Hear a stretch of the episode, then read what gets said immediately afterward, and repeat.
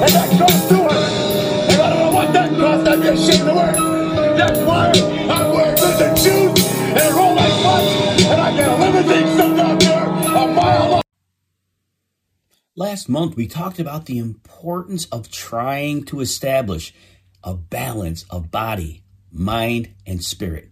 Today, we're going to talk a little bit about maintaining or attaining that body balance.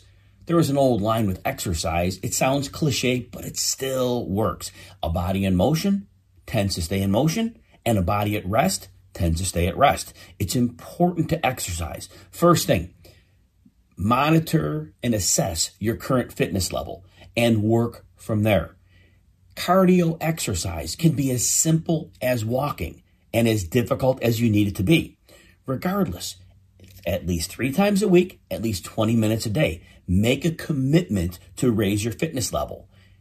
Also, consider trying some yoga. That could be watching an online video, taking a class.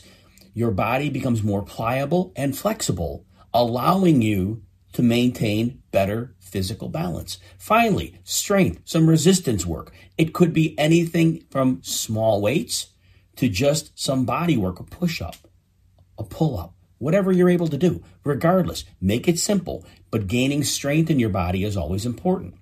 In terms of nutrition, most of us tend to make some poor food and beverage choices.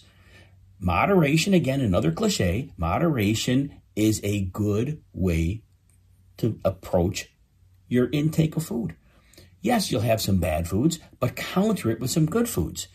Make sure you're drinking water. Try to drink at least 64 ounces of water a day. Water is a great essence of purity for your body.